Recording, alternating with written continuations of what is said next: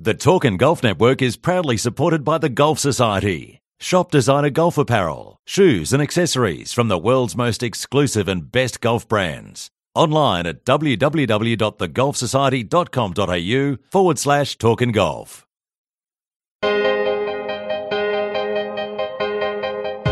I could take out of my life everything except my experiences at St. Andrews, and I still have a rich, full life.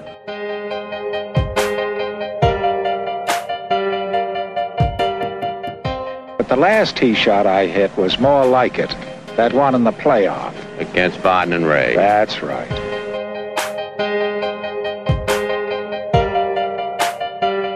And the best thing to win the Masters, you, you will be here forever as long as, as you are still alive. So that's the best thing. I'm very happy. Welcome to episode 23 of the Talking Golf History Podcast. Today on the show, we're going to talk to one of the foremost experts of pre 1930 golf clubs in the world. The man who literally wrote the book on the subject and another 18 books after that. If you have ever wondered how much a hickory shafted club is worth, or you're a collector of ancient clubs, Pete Georgiady is a name you must know. Today on our podcast, we dive into Pete's recollections of tracking and cataloging ancient golf clubs from across the world and the founding of the most unique golf tournament in the world. Pete Georgiady grew up on the municipal golf courses of Milwaukee, Wisconsin. He did his postgraduate work at Dundee University in Scotland and was a regular on the links of St. Andrews, all while absorbing this game's great history. One day on those sacred links, a fellow Scot gave Pete a hickory shafted club, and as they say, the rest is history. Pete has written 19 books on the history of golf equipment. He has also contributed to most mainstream golf publications as well as the U.S. Open program. He currently sits on the USGA Museum Committee and is a member of the Golf Writers Association and is currently the executive director of the Golf Heritage Society. In 1998, Pete started the National Hickory Championship, and in 2020 it will celebrate its 23rd year. Pete formally serves as the championship director, but informally, we call him the Czar. Pete, thank you so much for joining us on the 23rd episode of the Talking Golf History Podcast. I'm glad to be here, Connor. Thanks for having me. Now, Pete, I have a two part question and a little bit in jest. Two parts. Are you the Indiana Jones of the golf collecting world? And two, were you or are you the golf club archaeologist or perhaps genealogist of golf? Probably neither, but I'm flattered. Yeah, I, I had to ask that. I mean, you are well known within the golf trading world. Um, and I, I, I just I find it fascinating your your books that you kicked off with. Now, in our in my intro, I mentioned that a friend and a fellow Scotsman uh, gave you your first Hickory Golf Club in Scotland. What was it, and how did that set you on your 19 book journey? Well, it was a Braid Mills 1915 aluminum head putter from Standard Golf. Pretty common club, but you know, I had never seen one. Probably a lot of people in America had never seen one. And I was fascinated by the wood, the leather grip, the, just the whole aura of of that club and started going out to flea markets and that sort of thing and collecting clubs and pretty soon I had 150 clubs stacked up in the apartment and and uh, I was out of control. So how long did it take you to catalog all those clubs? You know, going back as far as you did, I mean going back to some of the earliest clubs that out there and ending in the popularization of the steel shafted irons. Like how long I mean, how does one even start that process? Uh, it's a good question. It's just, I guess, it's a disease. You just you do a little at a time, and you keep going and going, and it snowballs, and pretty soon, uh, you know, the, the first book I wrote, Connor, was was the Compendium of British Club Makers, and I had 12 years worth of research in that. So that kind of gives you a clue that before I got into the book phase, I had collected for a long time. I had gone to meetings. I had done a lot of research, and and it just all accumulated. What what was out there and like uh, from a book perspective, from a guide perspective, before you kicked out, you know, your first edition of your golf club guide? Was there anything on the market that you used for reference material? I mean, obviously you had reference material, but from a guideline, from a pricing standpoint, I mean, I just can't imagine how daunting that was. The the pricing um, it came from going to shows and and you know w- watching what people bought and sold and how much they did and all that sort of thing. So it was more of a um, investigative, uh, from meeting standpoint, um, uh, accumulation of knowledge. There was only one book that was worth its salt when I started collecting, and that was um, David Stirk and Ian Henderson's Golf in the Making and that was kind of our Bible. All us early collectors, we used that. There were no prices in there, but that's where we got a lot of our information. There were a bunch of little paperback type books and, and just people listing their clubs and doing stuff like that. So I really had very little to go on. I got all my knowledge from going to the various golf libraries at USGA, at World Golf Hall of Fame, um, eh, those places, and using the reference books that they had. And that's that's how I really started accumulating the information I used to put in my books. On your pricing guides, uh, I know you you published several editions of those. Are you still publishing those by chance? Yeah, I'm working on ninth edition right now. You are okay. When was the one? When was the last one published? Um, I think it was uh, 2013. It's been out of print for about a year. I'm just so busy I haven't been able to crank another one out, but uh, but I'm working on it. So when you're you're going through this, uh, how did you discover those clubs that you weren't seeing at the shows? Obviously, there are there's some very rare clubs in some of those the guideline books that I you know I can't imagine you saw all of them as you were traveling around shows or even going through the the USGA or R&A R&A archives. How did you stumble across those? You know, there were a lot of golf auctions in the 90s, and, and they had a lot of top flight equipment there. I took a lot of pictures. My, my photo files of clubs um, number between 14 and 15,000 pictures. Wow. Um, yeah, a lot of it was was um, paper paper photographs, you know, from the pre-digital days, and I finally digitized them, scanned all those images. But um, I started using digital cameras in about the year 2000, and so that's easy. You can you can take a lot of pictures with digital camera. Let me ask you this. I mean, we're uh, the last one. Did you say 2013 was published? Yes. Yep. Does anything surprise you anymore? I mean, do you still run across clubs that you've never even heard about? Of course, of course. Every every month. Every month, really? That often? Yeah. well, if you know, you look in the auctions, the auction catalogs, you look on eBay um, there's always stuff. It, it may not be valuable stuff, but it's going to be different. It's going to be something that you didn't see before or some variation. Um, you know, that's that's the great thing about collecting clubs is that um, you'll never get everything and you'll never see everything. But uh, there's always a surprise out there, and for the specialist, um, that's especially uh, rewarding when you see something that you've never seen before that might fit in your collection. Yeah, I, I, tell people, so I, I, get asked quite often, you know, how much is this club worth? And before someone even shows me the club, I, I kind of uh, recite this diatribe, if you will, where I say, listen, there's a lot more Fords than there are Ferraris in the world. Uh, and, and I think a lot of people think when they see a hickory shafted club, they automatically assume it's worth hundreds of dollars. I was wondering maybe if you could dive into that a little bit.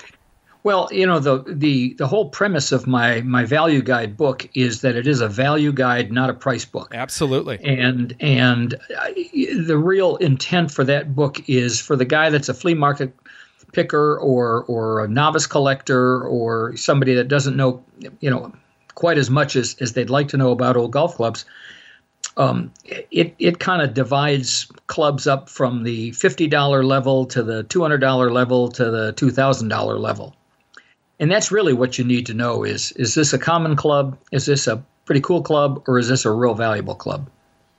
Yeah i totally agree. I, I think that I, I wonder let me let me spin off this question. Do you find it's harder to give somebody a guide on golf clubs now? Maybe it's easier but i'm, I'm curious because uh, you know when you first started on this adventure of, of you know putting a putting out a guide it was basically trade shows. So there's really like maybe one, maybe two sources of you know if you had a big auction. Uh, but although in the early days, a lot of clubs were just being overlooked for their value. So like now, is it easier to do a guide or is it harder with all the information and different source material and all that out in the market?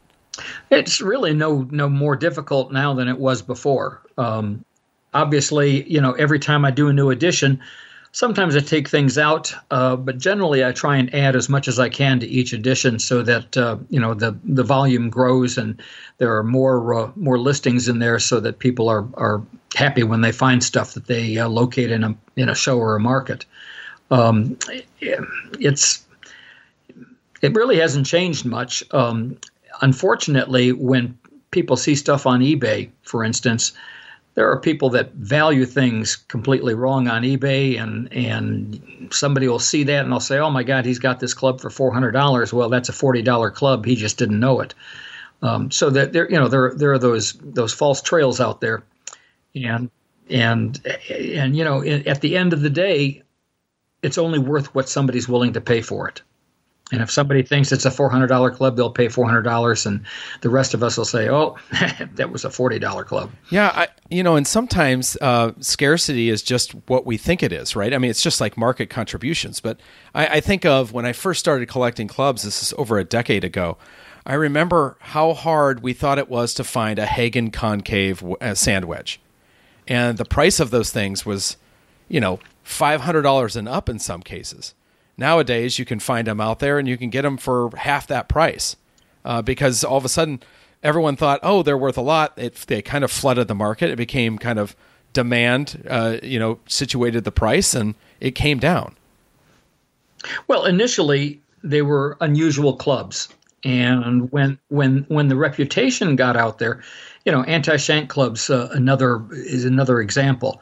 Um, for a while, they were selling very high because people thought they were very rare. Well, if you get the word out, they're going to come out of the woodwork, and uh, and then the price uh, will will settle back to reality. And the Hagen and the, the Schenectady putter are, are two other examples that they have a checkered past. They're they're they're banned clubs, so they have a reputation, and everybody's got to have one just because they were banned and they've got a story behind them. But there are probably more of them than than we think there are. Yeah, I mean, they're. I, I agree. I think they're fascinating clubs. I think everybody who has a golf collection should have clubs just like that, if only to tell your buddies the story behind the 1931 exactly. ban of those clubs. right? Exactly. They're talking points. Yeah, uh, and I'll tell you on a personal note, Pete. I don't know what I would have done without you. I, I mean, I used your book probably in the most inappropriate way. Perhaps I used it as a shopping list. in my mind, I, and, and this is you know over a decade ago, but in my mind, when I was trying to figure out what I wanted in my collection, I couldn't think of, and I still can't, by the way. I, I still have the first book I bought from you and several editions after that, where I, I just wanted to know okay, well, if I'm going to have a, a, a, Gibson, you know, what else is out there? If I'm going to have a, a Tom Stewart, you know, what else is out there? What else is out there other than Tom Stewart that I've never heard of? Not to mention, you know, the the pre, you know, uh, Haskell ball era and your guides on that. It's just unbelievable. Well, I, Connor, you bring up an interesting point. I never thought of the value guide as being the Sears catalog. So yeah, uh, I know, right? The wish book, but it was uh, a wish book. I mean, I should take made a valid point. When yeah. I publish this, I'll put out photos of the first one. I, I'm I'm 100 percent sure I have circles on things that I wanted. It was like a sure. Christmas list for me. Sure. Yeah. Oh, I love that. So let me ask you this: a personal question. Um, what are your favorite clubs from the Hickory era and why? Well, uh, you know, I've been doing this, I've been collecting for about 45 years, Connor. And and I've gone through a lot of iterations in my collection and changed direction several times and, and that sort of thing. And now I'm, I'm to the point where I'm, I'm trying to reduce my volume and have maybe 100 or 120 really, really nice clubs that I like. And my personal you know, my personal uh, um, uh, favorites are old irons and, you know, irons from before 1880. And that's really what I'm looking for now. I love that.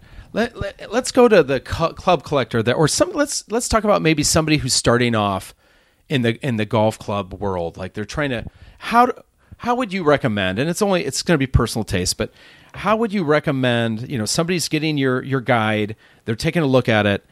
Um, what advice would you give somebody to building a collection? Well, the first thing you have to do is you have to go to the golf heritage meetings, the trade shows, and see what's out there. You know, you got to, yeah, you can buy a book and you can look at pictures, but that that doesn't uh, it doesn't match going and actually handling clubs and seeing them, seeing the markings and talking about them. Um, so the first thing is you got to look and, and see what's out there. The second thing is you need to know a little about history. You need to know about banned clubs and those clubs that um, you know change the course of golf history and and that sort of thing, and and decide um, whether any of those are the sorts of things that you'd like to tell your friends about, have hanging on the wall of your house, whatever. And then the third thing is it's a budgetary thing. You know, are you going to collect 20 30 50 dollar clubs? Do you have the wherewithal to, to spend several hundred on a club or even several thousand? And and that will help also focus you on what what you collect and how you accumulate.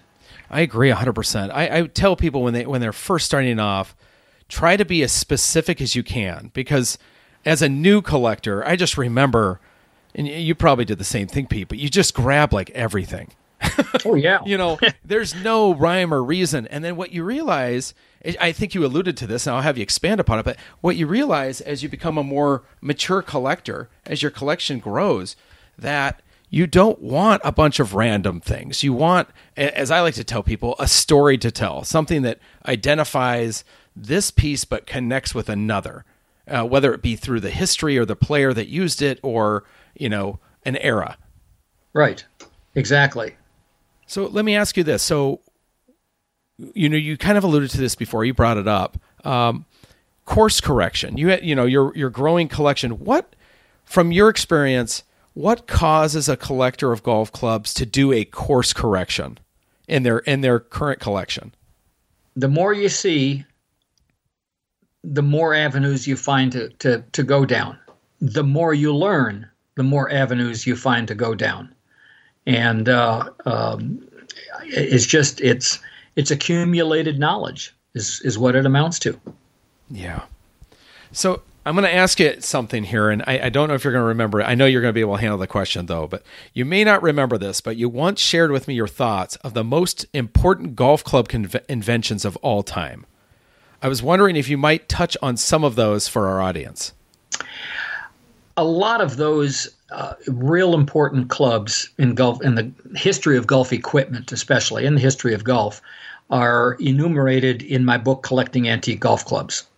The stories of like the um, uh, shankless irons, the anti-shank irons, the Schenectady putter, um, uh, um, the Cran Cleek, the clubs that that uh, collectors flock to there are stories behind them, and and those are all enumerated in in my book, Collecting Antique Golf Clubs, which is kind of a textbook for young and intermediate collectors to to read, understand. Um, what the history of the clubs were, what what materials were used, um, when uh, the different uh, techniques, uh, uh, uh, construction techniques were used, and when you know when clubs went out of out of popularity, when they came into popularity, that sort of thing. Um, that's you know that's that's a good start is is to understand that that stuff and and in one of my value guides i i highlighted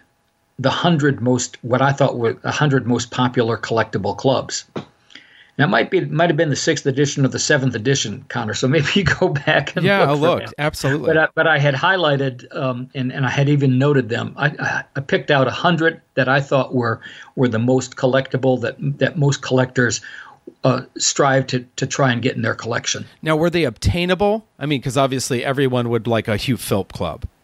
Well, that's right, and you have to put that in there. Um, yeah, and, absolutely. And believe it or not, absolutely. You, know, sometimes they a Philp is is attainable. It might have a lot of wormholes in it. Might have been mucked up a little bit, but the stamp still says H Philp on it.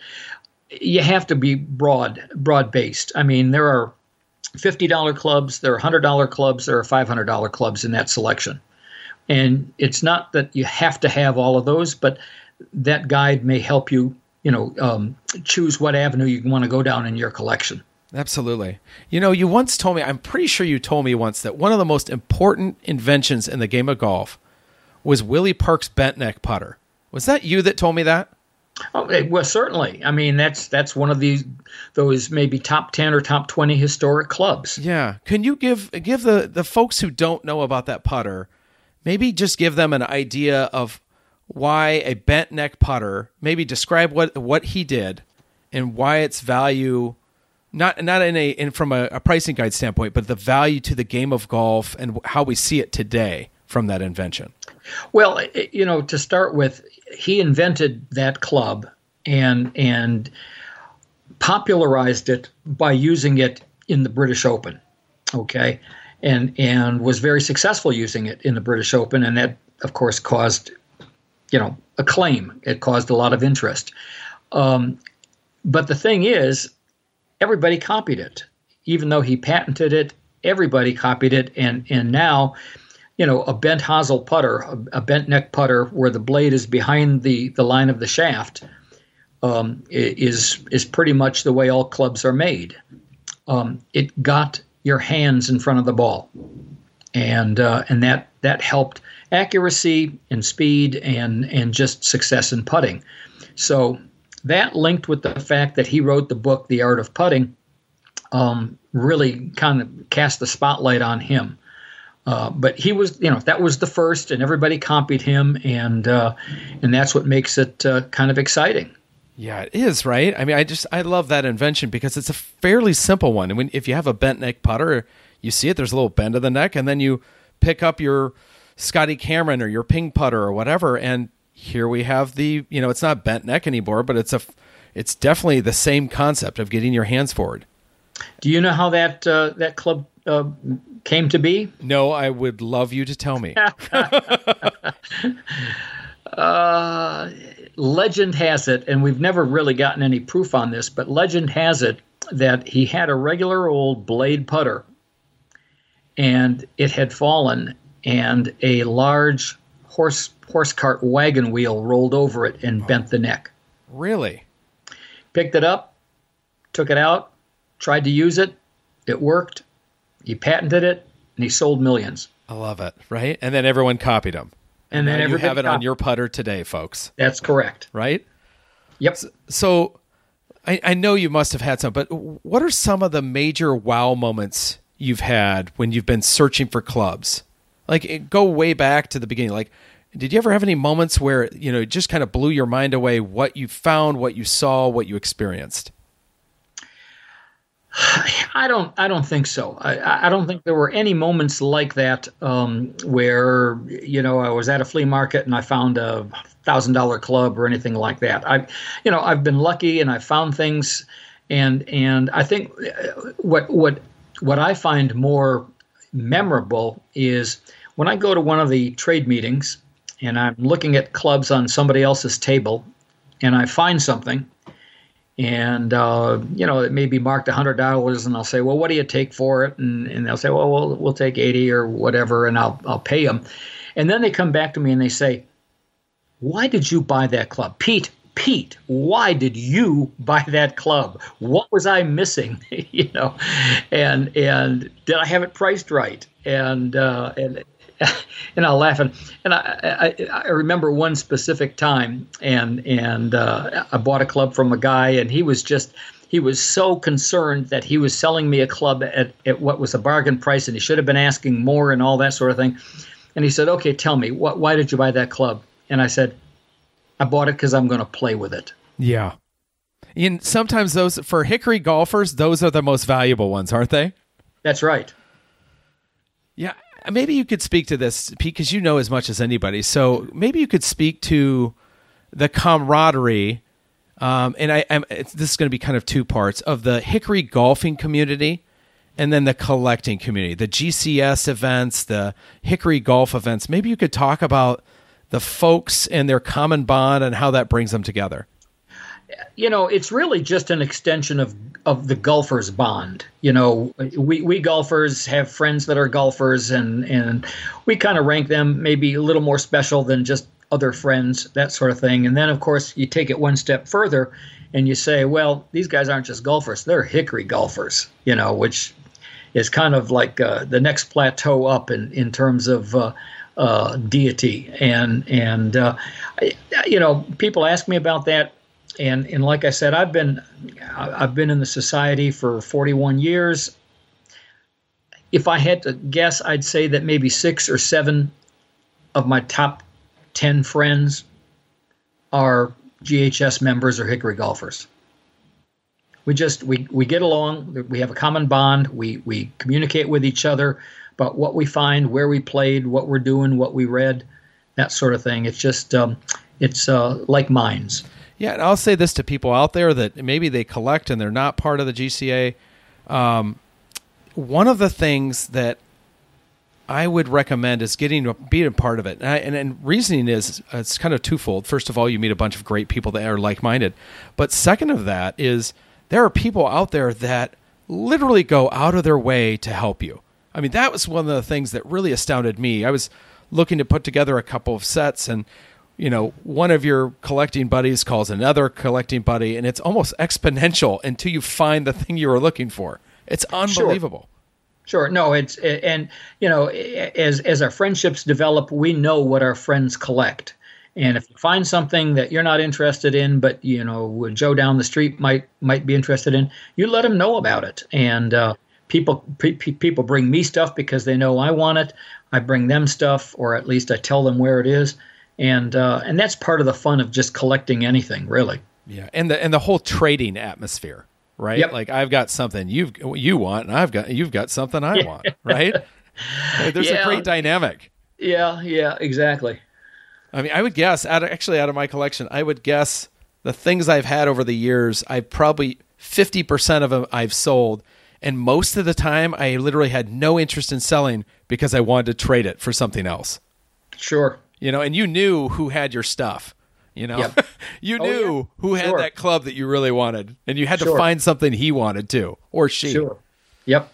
So, on top of your amazing golf guides and all of your books um, that you've done for golf collectors, you founded one of the most unique and perhaps under the radar golf tournaments in the world, reviving an era that has been dead for over 100 years.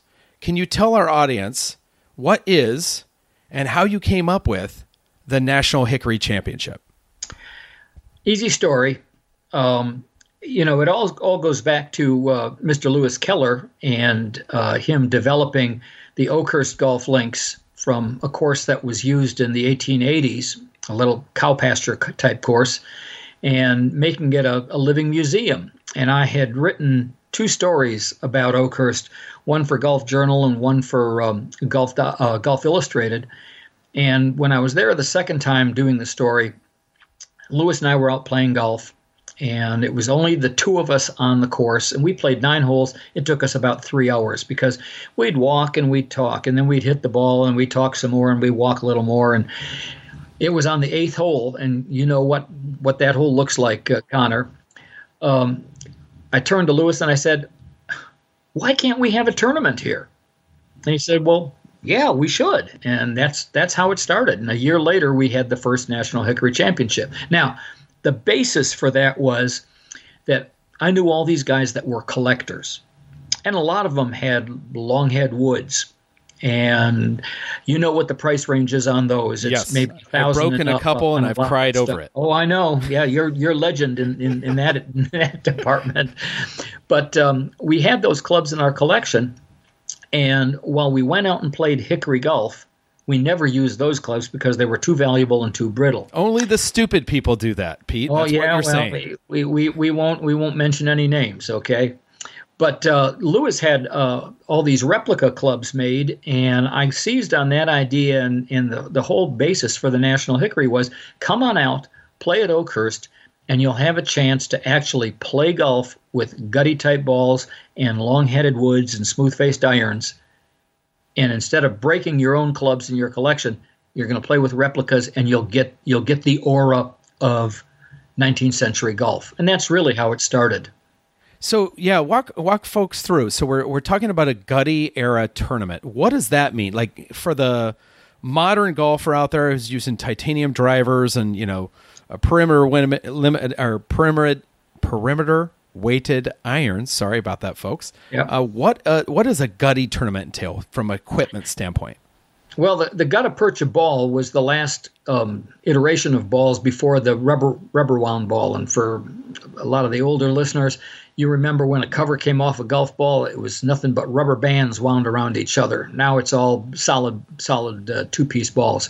But um, the, the gutta percha ball was a ball that was made out of tree sap and uh, from Indonesia and it was waterproof and it was um, it was a, like a rock, but it, it really revolutionized the golf business because it it was a less priced ball than than the feather ball and made golf affordable to more people. Anyway, that's what we play. We play with simulated gutta percha balls. Um, there are a couple of people that make them.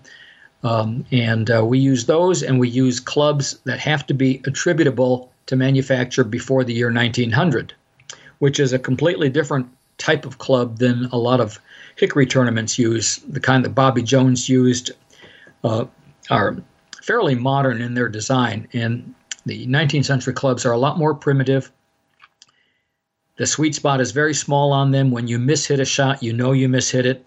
Um, it's it's it's a tough game, and you know golf is tough to begin with, but playing gutty golf with with 19th century equipment and 19th century rules makes it even tougher. But for a certain segment of the population, they love it. It's more fun than playing regular golf, and uh, and now there, besides the National Hickory Championship, there are three or four other gutty ball tournaments going on in America, and uh, there's a there's a whole tour that you know guys will go to all five in in one year. Absolutely, but it all started with the National Hickory Championship. That is correct, and not only that, but it was the first two day tournament Oh, I didn't know that. America. I Yep. did not know And that. We had played we had played woodshaft golf for many years before that, but it was basically an 18 hole event. We come out for the day, we play golf, we drink beer, and then we go home. And when I started the National Hickory and made it a two day tournament with a with a, a third day for practice, the guys actually said, "You mean we got to stay overnight?" In West Virginia, to be fair. in West Virginia, right? And and now, of course, all the major events are, are two day events. Absolutely. So when we first started, or when you first started playing gutta percha, the ball was almost more of a putty ball, right? It was a softer version of the gutty. Well, the, fir- the first balls that we used at Oakhurst were made by uh, Penfold, and um, and they um, they they were rubber. You know, they were two piece rubber. And then we got some that were a little bit less active. They came from England. They were also two piece rubber balls, and it was just a matter of um, uh, conditioning the rubber the rubber amalgam to uh, to be less bouncy than than what it might normally be. And now we're we're using uh, simulated gutta percha that um, um, uh, uh, uh, um, Dave Brown is making for us Dr. in, in Omaha. Right. And that ball is how would you describe hitting the actual gutta percha ball, a ball that's made of gutta percha? It's um it's like hitting a black walnut, Okay, I, I- usually go with which a, is which is which is akin to being a rock. Okay. yeah, yeah.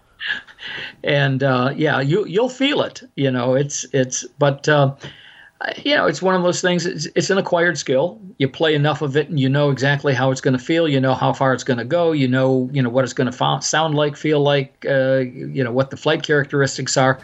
It's um, y- you know you learn all that stuff. And it's just a little bit different. And you know, Oakhurst um, it was about 2,400 yards, and uh, for for nine holes. So um, the good news is you don't have to walk as far, but you, you probably take the same amount of strokes It's so true, or more, right? Or or more. Or yep, right. Depends on whether you're in the weeds or not. I tell people with, when you play gutty golf, I, first of all, I recommend it to everybody, and I know people kind of scoff at the idea, but there is a purity in playing that game. Uh, you do not hit the ball more than definitely not more than 200 yards, but 180 yards, 150 to 180 yards. But the, the course is also shorter, and par is thrown out the door. So we're not talking about a par five. We're talking about a three shotter, and to you it might be a four shotter. And I don't know. There's always something about that tournament there's another level of golfer kinsmanship that go into the National Hickory Championship because it's such a unique event. There's only four, like you mentioned, four or five of those tournaments in the world. Right. One, one of the one of the attributes that I like to tell people is that, and and we're talking about hole number two at Oakhurst, and you remember that, oh, Connor. Oh, with the road, yeah. The the record score that was shot on hole number two was 28 strokes. 28 strokes. And can you walk them through how 28 strokes was accomplished? Well, you know, there's rough on both sides of the fairway. Uh, and, wait, wait, wait, wait, wait. And, Pete, it's not rough. the, and, uh, let me describe. We, we have to describe this for the listeners. So the fairway is basically like the first cut of rough at any club you've played. The right. second it, cut of rough, or I'm sorry, the rough. Yeah, yeah, and it's worse on a wet day. And the first cut of rough at Oakhurst is approximately how long would you say, Pete?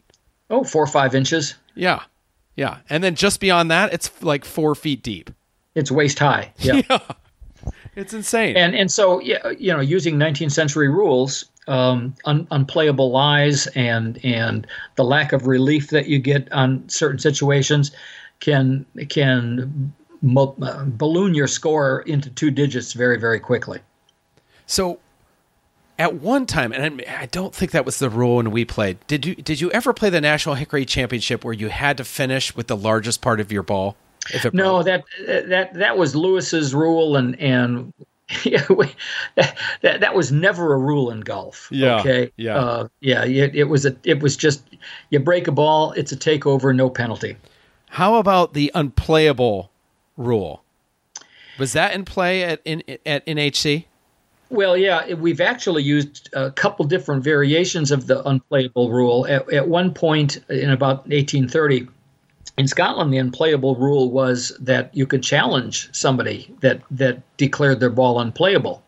And if you challenged them, you had three strokes to extricate that ball from the unplayable lie. And if you did it, those strokes were added to the original player's score. However, if after three strokes you had not extricated that ball from the unplayable lie, those strokes went on your score. So good. We never had anybody challenge. But that rule wasn't in effect. It but was that in rule fact. was was in effect in Scotland. Yes. And you used it for? Did you use it for the NHC?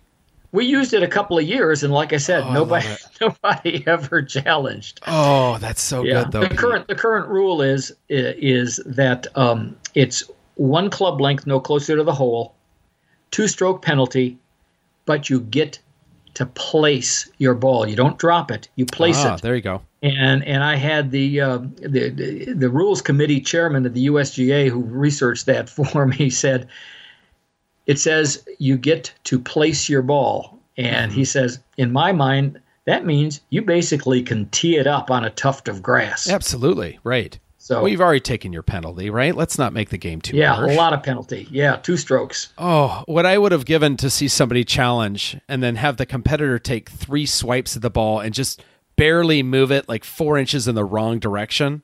Yep. After that, and you're adding those three strokes. Oh, Sure. And only somebody that played the Oakhurst Rough can appreciate that vision. oh, it's brutal. I mean, I, I once Yep. saw. I can't. I, I shouldn't name him. I'm not going to name him. We were playing Oakhurst. It was the last time at Oakhurst, and I had finished my round, and I went out to. Um, gosh darn it! What hole is that? It's the hole where you come back to the clubhouse to the house, but then it's it's like a one shotter over a swamp area. Is that Well, that's yeah, that's that's the little the only quote unquote par three hole. Yeah, the twelfth. Uh, it's the third or the twelfth. okay? So the th- he was the third hole, so I had finished, and Yep. the afternoon round was going out. Yep. and um, I was standing. You know, there's that tree, and then folks, uh, just so we can we can spell this out for you. There's a teeing ground at Oakhurst. It was basically uh, sand or dirt, depending on how much it had rained. And uh, there is a bucket of water and a bucket of sand. So when you tee up your ball, you kind of dip your hand in the water, throw it on the sand, take a scoop of sand, put it on the dirt or sandy area, and form a vertical ledge, if you will. Is that fair, Pete? Vertical ledge? Yeah, we, we call it like a little volcano. Yeah, a little volcano. That's right. And then you put your Yep. ball on top of that tuft, and then basically you try to hit the ball before the sand dries out and the ball falls out. and we were playing. He, a gentleman was playing this one shotter, and I was standing there with Andy Just. I remember this, and I'm standing right next to him, and for some reason, we were behind him and to the right. I just had this weird inkling, and I grabbed Andy by the collar and pulled him back, and the player somehow hit one of those magical shots where the ball goes backwards Yep. and it hit the sand bucket, flew up in the air, and like landed right where Andy would have been. Oh and gosh. I don't remember I, the number of strokes because at that point I was done, and I literally became uh, like a scorer because I had to know what this. I think his next Sure. shot was in the swamp. The next Yep. one was in the swamp. The next one was like three shots in the weeds. And he kept shooting, and I believe he took an 18 on a one shot hole. Oh yeah. Yeah, and it can happen, and that that's the thing you tell people is that's not you know those stories are on almost every tournament, aren't they? At, at least at Oakhurst. The first NHC that we had, I played that hole and I got a 12. Yeah, and I was really kind of down in the dumps at, at, at a 12 on a par three, except that the guy in the group behind me had a 15. it's so, it's it's not uncommon, Not uncommon. not Yep. uncommon. I, I tell you, I, I'll, I'll share a couple stories that I love. So this is I don't you remember you remember the the year my dad came out and caddied for me. Yep. and I hope my dad's listening to this story because I tell everybody this story because he's a mean person, but he's out there and Oakhurst is kind of hilly. It's kind of up on a hill and then it's down the flatland. And I wasn't playing it especially well. And about nine holes, he's like, you know, I think I'm done. And I'm like, what? And and mind you, Pete, what do the golf bags look like at uh, the National Hickory Championship? Well, we don't use bags. Exactly. So you're Yeah. carrying as many clubs as you choose to take underneath Yep. your arm. Yep. And my dad bails on me, and I'm frustrated, but I start playing better, so I, I, I blame him. And I come up to then the 18th, so it's a nine hole course. You're playing it twice. And I don't, do you remember this story, Pete? I, I hit a really good drive. So I'm like right in front of the green, maybe like 30, 40 yards. And my dad comes up, you know, from the, the chairs behind uh, the, the Right, green. from the gallery. Yeah, and and the, the green was a little bit of like a, a oh, I, I kind of remember it's kind of a turtle back, right? It has a little bit of a I don't know a, a fall off here, but you Oh, also yeah, remember it, it had some. It had some break. had some break. And, and by the way, everyone at home, the greens are probably running of a stimp of what? Well, uh, for a long time, we we had um, uh, Li- um, Linus Sherrill, who was uh, big in Tennessee Golf Association, bring his stimp meter out, Oh, I did not know that. and they were running between three and four. Three on the stimp or a four on the Yes. stimp. Yes. So, folks, I mean, you ups, you're getting upset at your country clubs when they're not reaching nine and ten, and the U.S. Open is 13, 14 sometimes. Yep. Three feet. That's th- three feet of roll. So, w- another thing you tell people is a two foot putt at Oakhurst is like a 10 foot putt on any other course. Yeah, you still have to hammer it. You have to hammer it. So, anyway, we're, we're in the fairway here. My dad comes out and he goes, he goes, you know what? There's no chance you're hitting that green. And I'm like, what? I'm like, Dad, what the heck? And so I hit the ball and it goes over the green. He's like, I told you so. And I pulled out $100 from my pocket and threw it on the ground in front of everybody. I was like, I will give you $100 to take two shots and hit that green right now. You do it right. And he just, he walked off. And I think I was grounded for the rest of my life after that. Well, you you you know you can be excused because the green is about the size of your thumbnail. Yes. It is it is is about the size of my desk and you miss a lot of greens and you miss even more putts. Yep. And and the worst part about that is that the rough around the green was unbearable, and you'd be you'd have a ball nestled in six inch grass, and you'd have to hit it eight feet and make it stop. And that was the thing. Do you remember that? I mean, you, you get on specifically at Oakhurst. That grass was so thick, and the, Oh, yeah. the pin might be three feet off of the green or on the green, and you're just like, how can I swing that slow enough or fast enough to get it out of that lump of grass and on the green? Exactly. unbearably tough. So you Yep. think here you're playing this 2,000 some yard course and it eats men alive and women for the record, women That's and right. men alive. So before we move on from Oakhurst, I thought maybe we could relive the toughest opening tee shot in golf. That's what I was told when I walked on Oakhurst. I think you literally came up to me and you said, "Welcome to Oakhurst. You're about to play the toughening, toughest tee shot in the game of golf." Walk our vis- listeners through. It's a very short hole by modern standards. What makes And number one at what made number one at Oakhurst so tough? Well, it, it, the toughest part is that you're playing with equipment that you just don't trust as much as you trust your titleists. And there was a chute, especially in the early days, there was a chute.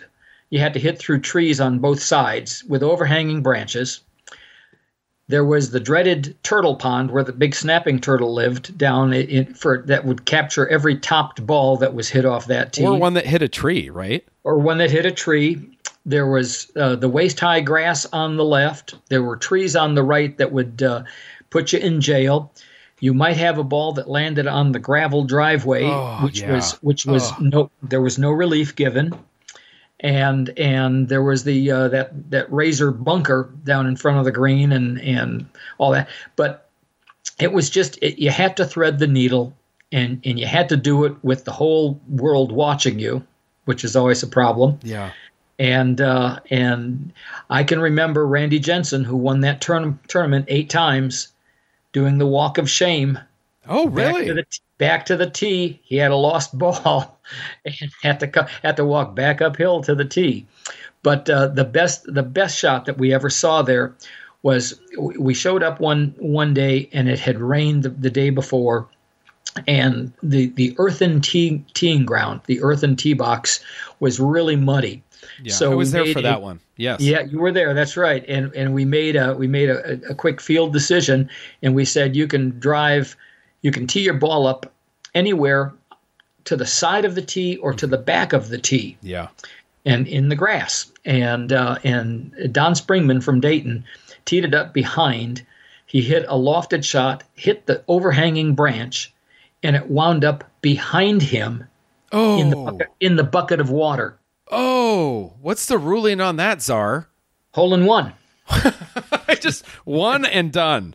Oh, yeah, it was. Oh, no. We got a good laugh out of that. But yeah, just you know that that moving that five feet back from the normal team. Oh, I remember that. That was Brought devastating. that brought that ba- branch into play, Yes. and and it killed everybody that day. Well, and specifically on that tee box, if I and I have fairly good memory of this, you're, there really wasn't an option because of the slope of where the tee box right. was to play it on the left and the right.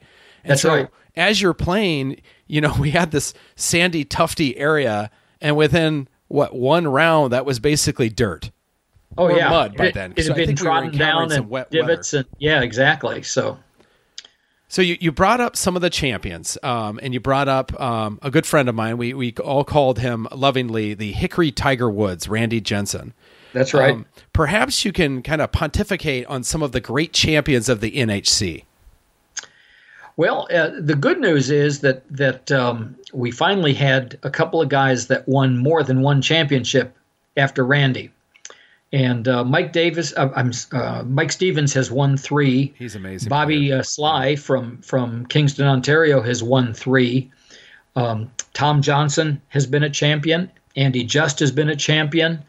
And uh, probably the the one that's worth mentioning right now is a guy named uh, Seth Lamason from Winston Salem.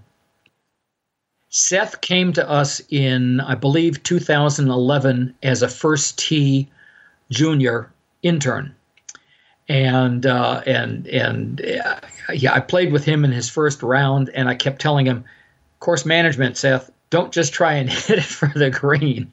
Keep it in the fairway. And you know, after about 15 holes, he figured it out.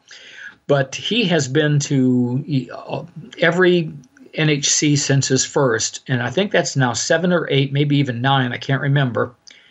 And he has won the last two years and is absolutely unbeatable. And he's um, a lot, a lot like Willie McFarlane in that he's only about five foot six and weighs about 125 pounds. But he is he is a hickory master now, and everybody is scared to death to Is play that with, right? with Seth because he is just so good. And I'll tell you what, distance is the one thing that does not matter in the NHC. I, I remember That's I was paired up with Mike Stevens. Yep. Mike Stevens has, first of all, a beautiful swing, but it is the slowest golf swing you've ever seen. And he's a golf professional. That's It- right. It is the like it looks like me doing a practice swing in slow motion, and Yep. all he does is hit it straight. he might miss a green, and he's up and down every single time. So I I'm playing with him, and even with Gutties, I'm flying his ball by like 30 yards, and Sure. I remember thinking. Oh, I'm going to give this guy a tough time. And he beat me like 10 strokes. It might have been worse than that. I mean, just totally tick-tocked me all the way around the course and just drained every putt. And he is just all of these folks that play in this, they're all just the greatest of gentlemen. That's right. That's right. So Now, me- one- yeah, go ahead, please. One, one thing that we're doing, Connor, that, that you probably haven't heard of is that um, coming up in 2020, we're, we're having on Foursomes Day, we're having a nine hole competition with feather balls. Oh, now Pete, I'm gonna I'm gonna throw some contention at you here.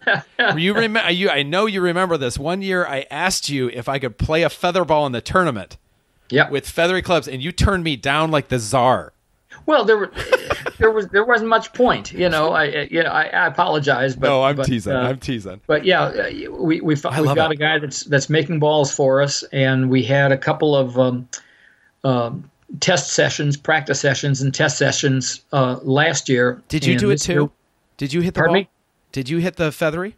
Oh yeah, definitely. What is that like? I've never hit a feathery. So what is that Well, like? well, I teed it up, and the best I could do was about 88 yards. Wow.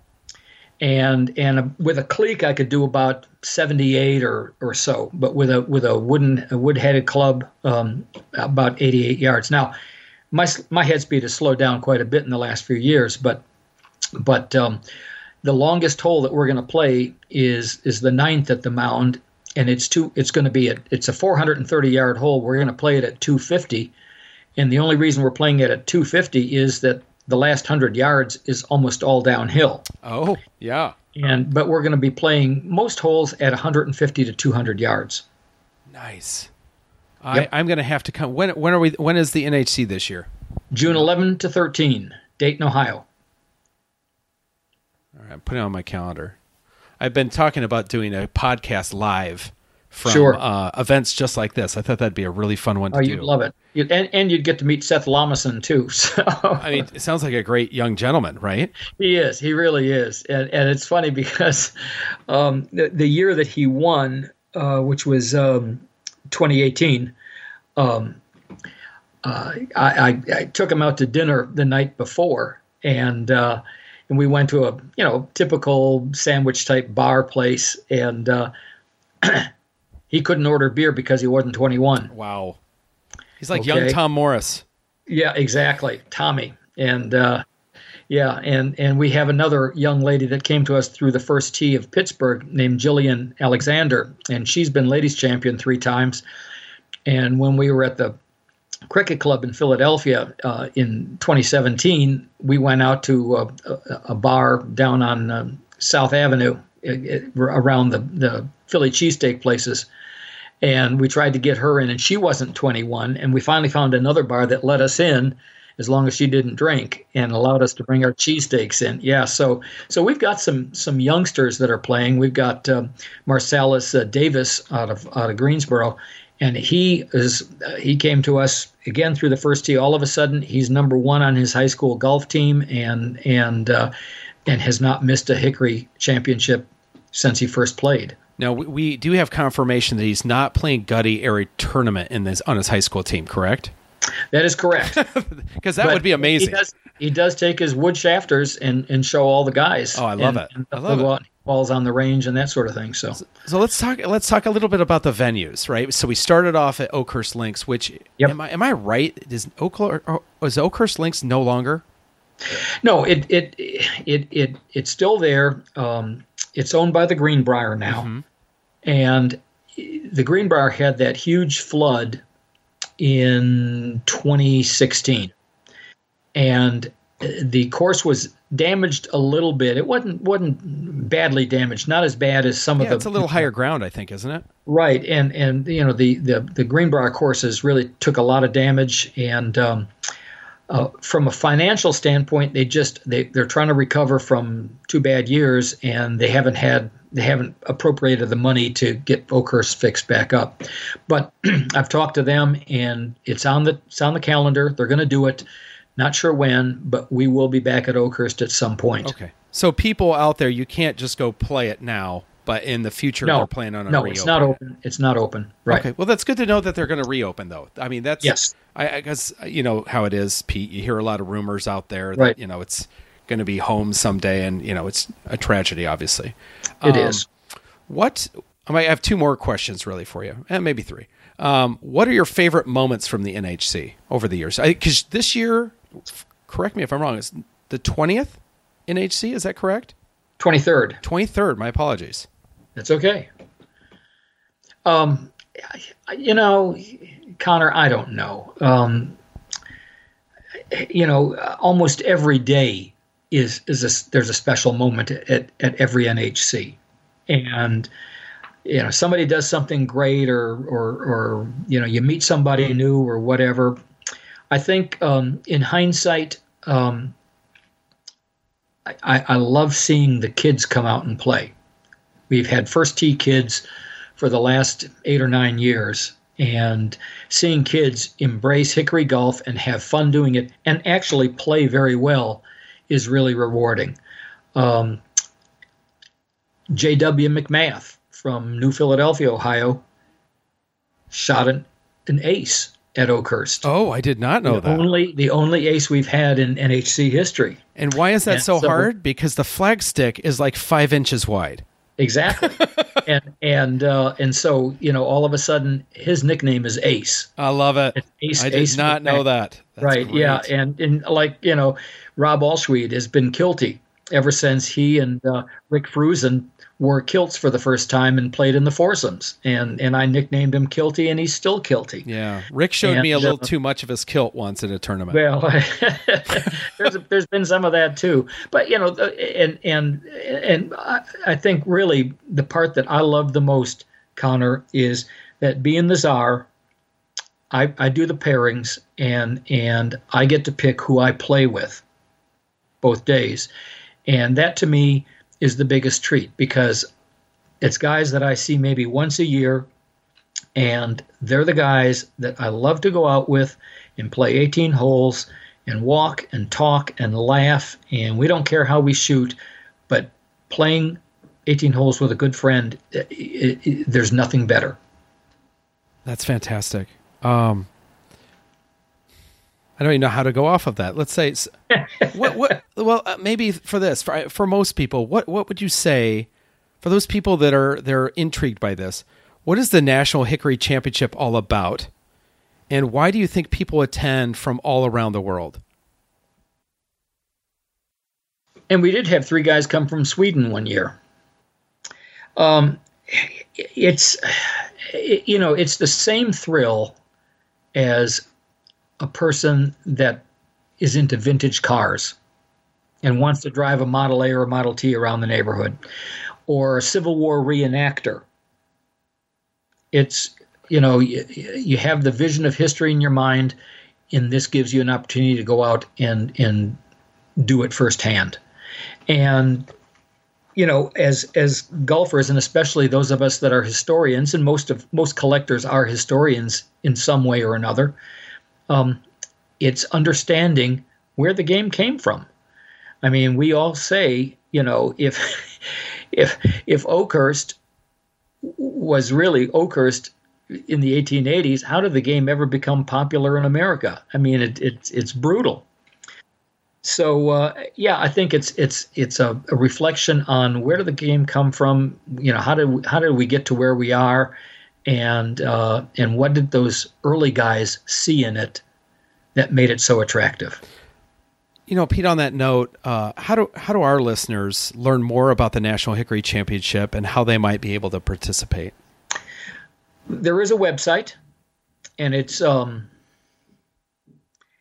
hickorychampionship.org, I think. Okay. Um, Matt Dodds is maintaining it for us. I love Matt. Great guy, by the way. And uh, and and you can Google National Hickory Championship, and you'll you'll find articles and and uh, and that sort of thing out there. Um, and and there's a way that you can contact me, and and uh, and I'll send you the packet. I'll send you the entry packet. We usually don't have those ready to go until January. I love it. Well, there you go, folks. Uh, thank you so much, Pete, for coming on the show. Um, You know, this is Pete Georgiady, the man who has done more for my understanding of the value of pre 1930 golf clubs than anyone I know, and the man who created one of the greatest and certainly the most unique golf tournaments in the world. Thank you so much, Pete, for coming on the show. Connor, you're a good friend. I appreciate you having me on your show, and uh, I hope to see you out there at the at the national uh, in uh, June 11th for the for the featherball outing. Yeah. When, now, um, where's where's it going to be held this year? Is it the Mound?